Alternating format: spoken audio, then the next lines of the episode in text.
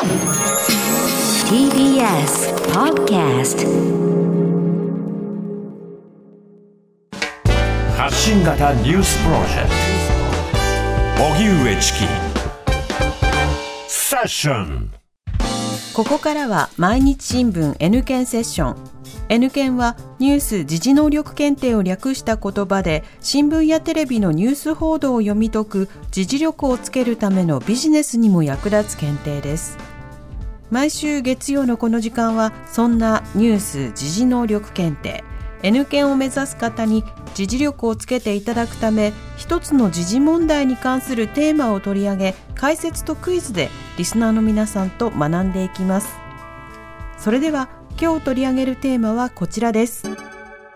北朝鮮のミサイル発射による J アラート5年ぶりの発令。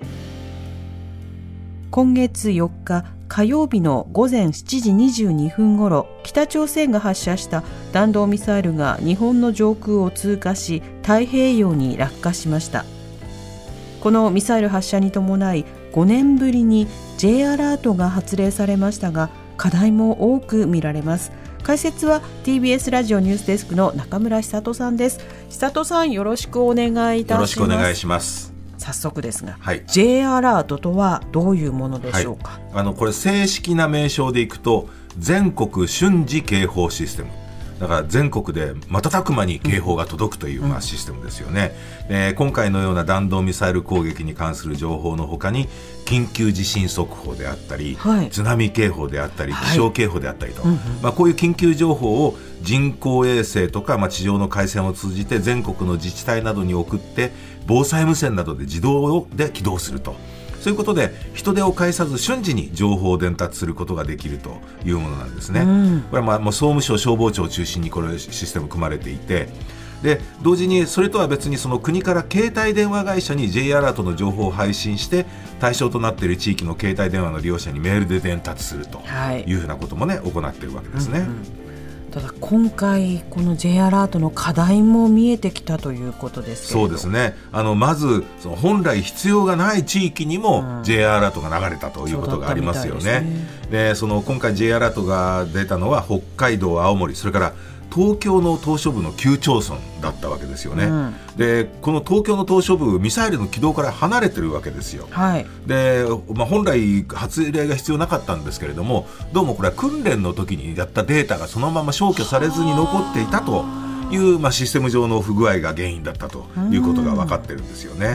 でそれからもう一つはその J アラートが出るタイミングが遅いじゃないかという指摘もあるわけです。そちらの指摘も、うん、日本の上空通過してるのとほぼ同じぐらいに J アラートが出てるわけですよね。はいだからこの J アラートが出たところから避難行動を取ったんじゃもうすでに遅いということがあるわけですよね。そうなりますね、うん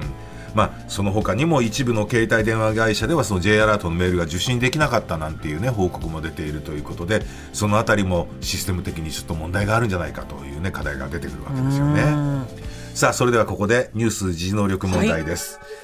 えー政府が J アラートを発令する基準について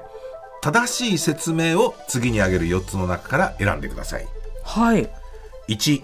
弾道ミサイルが日本の領土領海に落下する可能性がある場合に限る。2弾道ミサイルが日本の領土領海に落下または通過する可能性がある場合。3日本の排他的経済水域など周辺海域に弾道ミサイルが落下する可能性がある場合。4落下予測地点にかかわらず近隣諸国からミサイルの発射を観測した場合。さあラジオをお聞きの皆さんもどうぞ一緒に考えてみてください、シンキングタイムスタートです。はい。えー政府が J アラートを発令する基準について正しい説明を次に挙げる4つの中から選んでください。1弾道ミサイルが日本の領土領海に落下する可能性がある場合に限る。2弾道ミサイルが日本の領土領海に落下または通過する可能性がある場合。3日本の排他的経済水域など周辺海域に弾道ミサイルが落下する可能性がある場合。4落下予測地点にかかわらず近隣諸国からミサイル発射を観測した場合。はいここでシンキングタイム終了です。リスナーの皆さんどうぞ一緒にお答えください。南部さん回答何番でしょう？3番。3番、ブブー。あれ？これは間違いです。正解は2番。弾道ミサイルが日本の領土領海に落下または通過する可能性がある場合。そうですね。まあ、今回だってね、落下するした地点は排他的経済水域の外だったじゃないですか。うんうんうん。だから確かにそうですね。排他的経済水域など周辺の海域じゃないわけですよね。ただだけども、青森県の上空を通過していると。いうことなんですね。だからその、もし通過途中で落ちてきたりすると、日本にね、その影響というか被害を受けるっていうはい可能性が十分あるということで、そういう時に J アラートが出されるわけですよね。で、その、まあ、3番のその排他的経済水域の周辺海域に落下する可能性があるという場合だけでは J アラートは出ないんです。ただ、その船舶とかはい航空機に対しては警報が出されるえということなん危ですよね。険がありますもんね。うんでもしその J アラートがね自分のいる地域に出された時に取るべき行動というのは内閣官房の国民保護のポータルサイトっていうところに出てるんですけれども、はい。まず屋外にいた場合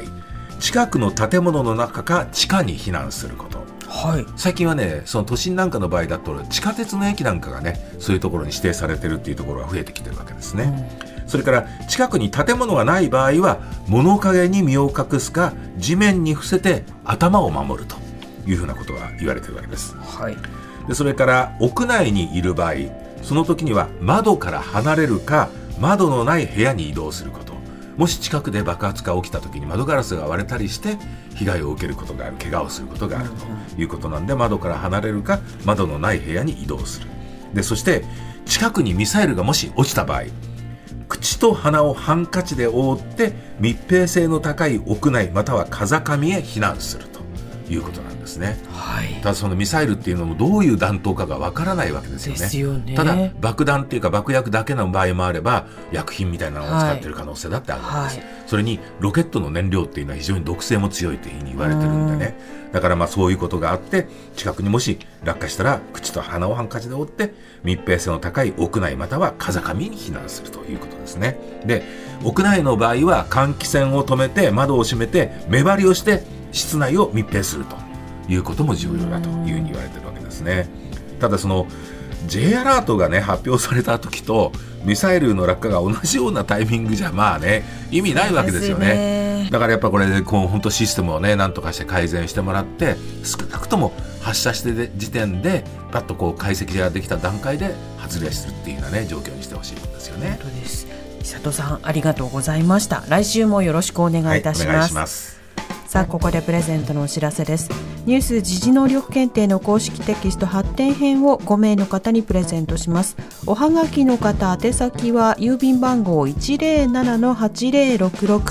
TBS ラジオ荻上チキセッション。ニュース検定公式テキストプレゼントの係までです。メールの方は ss954-tbs.co.jp で受け付けています。あなたのおところお名前お電話番号をお忘れなく。ニュース時事能力検定は年4回実施しています。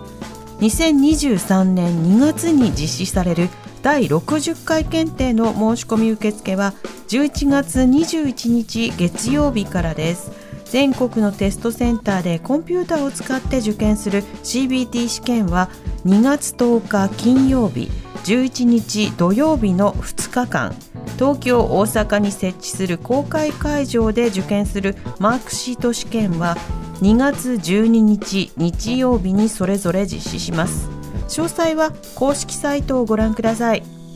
毎日新聞 N 検セッション。今日は北朝鮮のミサイル発射による J アラート5年ぶりの発令をテーマに取り上げました。TBS ラディオ905 95発信型ニュースプロジェクトセッション